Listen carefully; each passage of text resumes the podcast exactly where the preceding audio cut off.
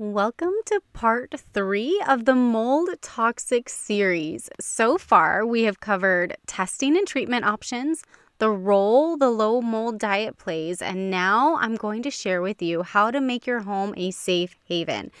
Before we get, in, get into this, I am home with two kids, a dog, and a cat because it is spring break. So if you hear a little bit of noise in the background, please give me a little bit of grace.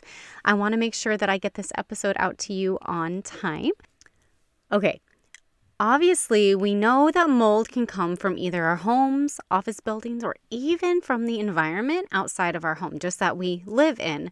For some people, you are going to need direct exposure to become sick from mold.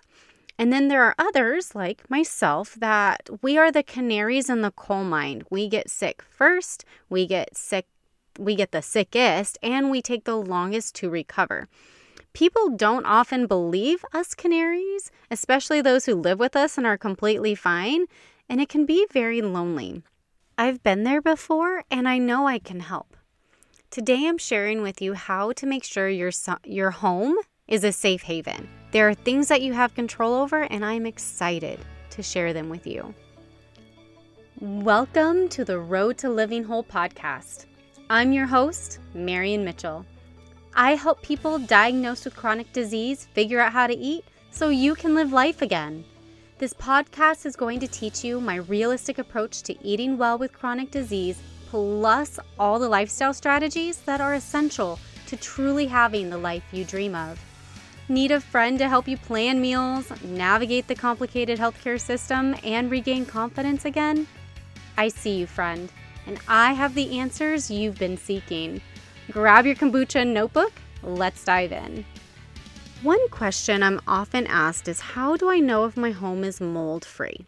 This is a great question, and I went to an amazing company who wrote an entire tutorial on how to do a proper mold inspection and renovation and i will share that link in, link in the show notes. Um, but today i'm going to give you a quick run through. The next question i'm often asked is how do i keep my home mold free? Another great question and i'm going to share with you several tips today at the end of this episode. It's going to be so good. First let's talk about the mold inspection and renovation. A proper mold inspection you need to hire a company that specializes in mold remediation specifically.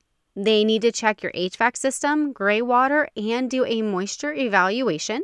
They need to take samples. They can't just put a little cup in the air overnight and take it and send it out for sampling. No, no. They need to take actual samples from questionable areas. And then if you do have uh, mold and you need to do a mold renovation, you might want to consider moving out while they do that. Typically, a company will seal off the room and do all of that stuff, but mold spores can still get out. And if you're really sick, it might be a good idea to just get a break and let them do their job. If you decide to move, you're not going to want to take your furniture with you.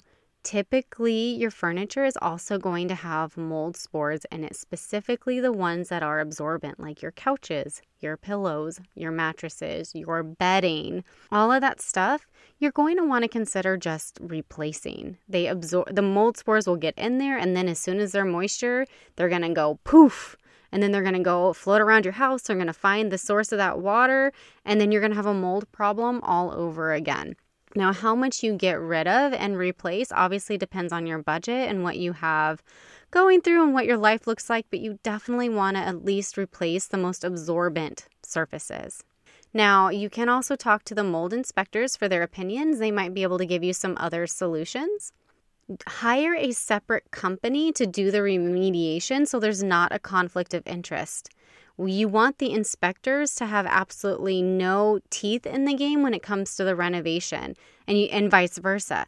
You want to make sure the renovation is done correctly, and the only way that you can do that is to have it tested afterwards, and you need that done by a separate company. Now, let's say your home is mold free, it was in your office or it's in the atmosphere, then thank goodness. Or you're you got the renovation done and you had them test for it and it's gone. Woo woo. Here's eight steps to take to keep your air clean and your home safe. Number one, Invest in a high quality air purifier. Air purifiers are there to just help keep the air clean. It will not work if mold is growing in your walls. Okay, so it's not going to, it's not like a band aid. Okay, it's not going to just purify everything and you can just ignore that mold problem. But air purifiers can help keep the air clean and catch dust and things like that floating in the air. If there are mold spores from when you open your windows, it's been rainy, something like that, it'll catch them and then just make sure you keep it clean. They are great for the rooms that you spend the most time in, specifically bedrooms. I'm a big fan of them in bedrooms and maybe in your office. Number two, you need to dust weekly. Mold grows on dust. Now, I grew up with severe asthma, and we were always really good about dusting just because, like, dust allergies run in my family. And if an area was really dusty, my asthma would get worse.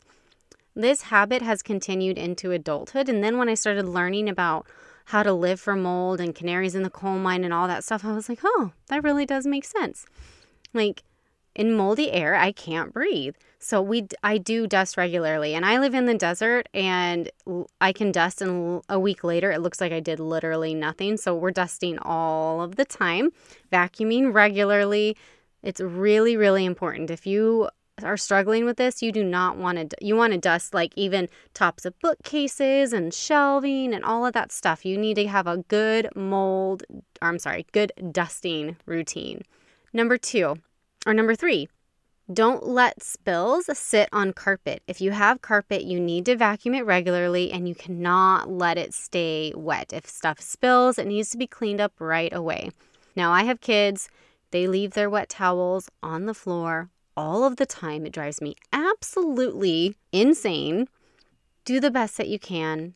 If water does spill and it's a significant amount of water, put a fan on it so that it's not just sitting there and it doesn't and and it just then we're asking for mold, right? So pick up wet towels, pick up spills right away, have a fan that you know you can maneuver to blow on a wet area if things get wet. It's all about prevention. Don't let water sit anywhere, not even on carpet, but on tile. Uh, if there's a spill, if it go if there's like if your faucet is dripping, like you need to clean it up right away. If you have a leaky faucet, this moves into our next one. Fix leaks as soon as they are discovered because mold grows from constant water exposure. It's not like it rained one time and then like it was there. I mean, it can, but for the most part, it's like there it leaks and it leaks and it leaks. So make sure your windows are sealed. Make sure if your f- kitchen faucet is leaking, you clean it up right away. Bathroom faucet, everything, clean them up right away as soon as they're discovered. If your bathrooms do not have a ventilation system, get one in there ASAP. I would put this as number one. If your bathrooms don't have fans in them, you need to get them installed immediately. Because that's where the most moisture happens in your home. And it can, you know, typically the drywall in there's a little bit moisture resistant and all of those things, but that's not a guarantee that you can't grow mold because you have wood cabinets and you have all of these things. Get a fan. And if you can't, then make sure you crack open the doors or and open windows. I know I love getting out of the bathroom and it being all steamy and warm. I hate getting out and it's cold. I do not like it. But you need the fan running to prevent mold. Here's another big one. If you are mold sensitive or you're dealing with mold toxicity, don't have plants in your home. Yeah, yeah, I know they're air purifiers, blah, blah, blah. Buy an actual air purifier because how plants get food is the mold breaks down the soil. So to have a plant means you have mold in your home. I love plants as much as everybody. I mean, I, have a hard time keeping them alive, but I love them. I typically try to keep them outside and enjoy my nature outside versus bringing it in just because whenever we've had plants and I see the mold, it makes me really nervous. If my asthma's acting up and I'm having a hard time breathing, then I'm like, nope, and they're gone.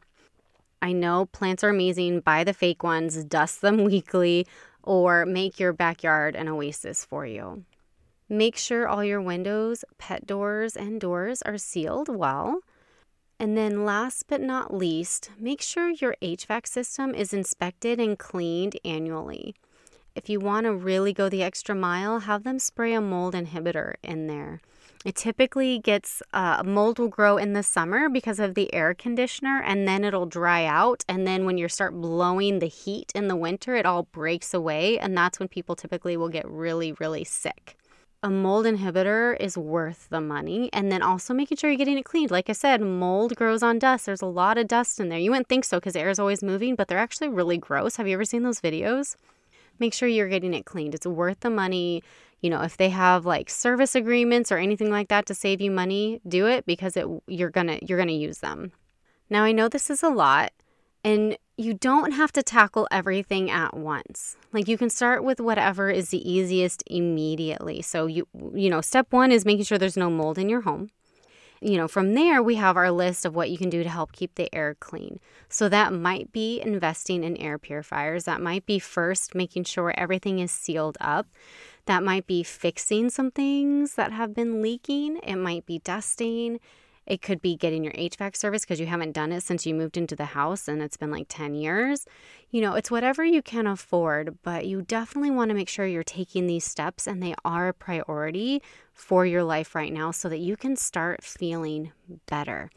That's what's most important, but you do not have to do everything at once. Perfection's not required. We just want to make sure we get there eventually. Now, if you are struggling with mold illness and you want expert support on how to figure out this whole diet and lifestyle and what to do first and how to make it work for you, you can schedule a, a discovery call with me and we can kind of talk about it. We can talk about, you know, the diet and we can talk about coaching. There are lots of options available for you. You do not have to go through this alone. The links will be in the show notes if that's something that you're interested in. I also have a free guide on how to get started with eating healthy and chronic disease. And if you're like new to this whole thing and you're like, I don't even know where to begin, start there. Completely free. You can kind of get an idea of my approach and how I do things and what I recommend. And then we can go from there. Today, we talked about uh, how to do a proper mold inspection and renovation and what to do in your home to help keep the air clean, air purifiers, dusting, vacuuming, not letting water sit, fixing leaks, sealing things where the outside can come in, not growing plants, don't hate me, and then getting your HVAC service.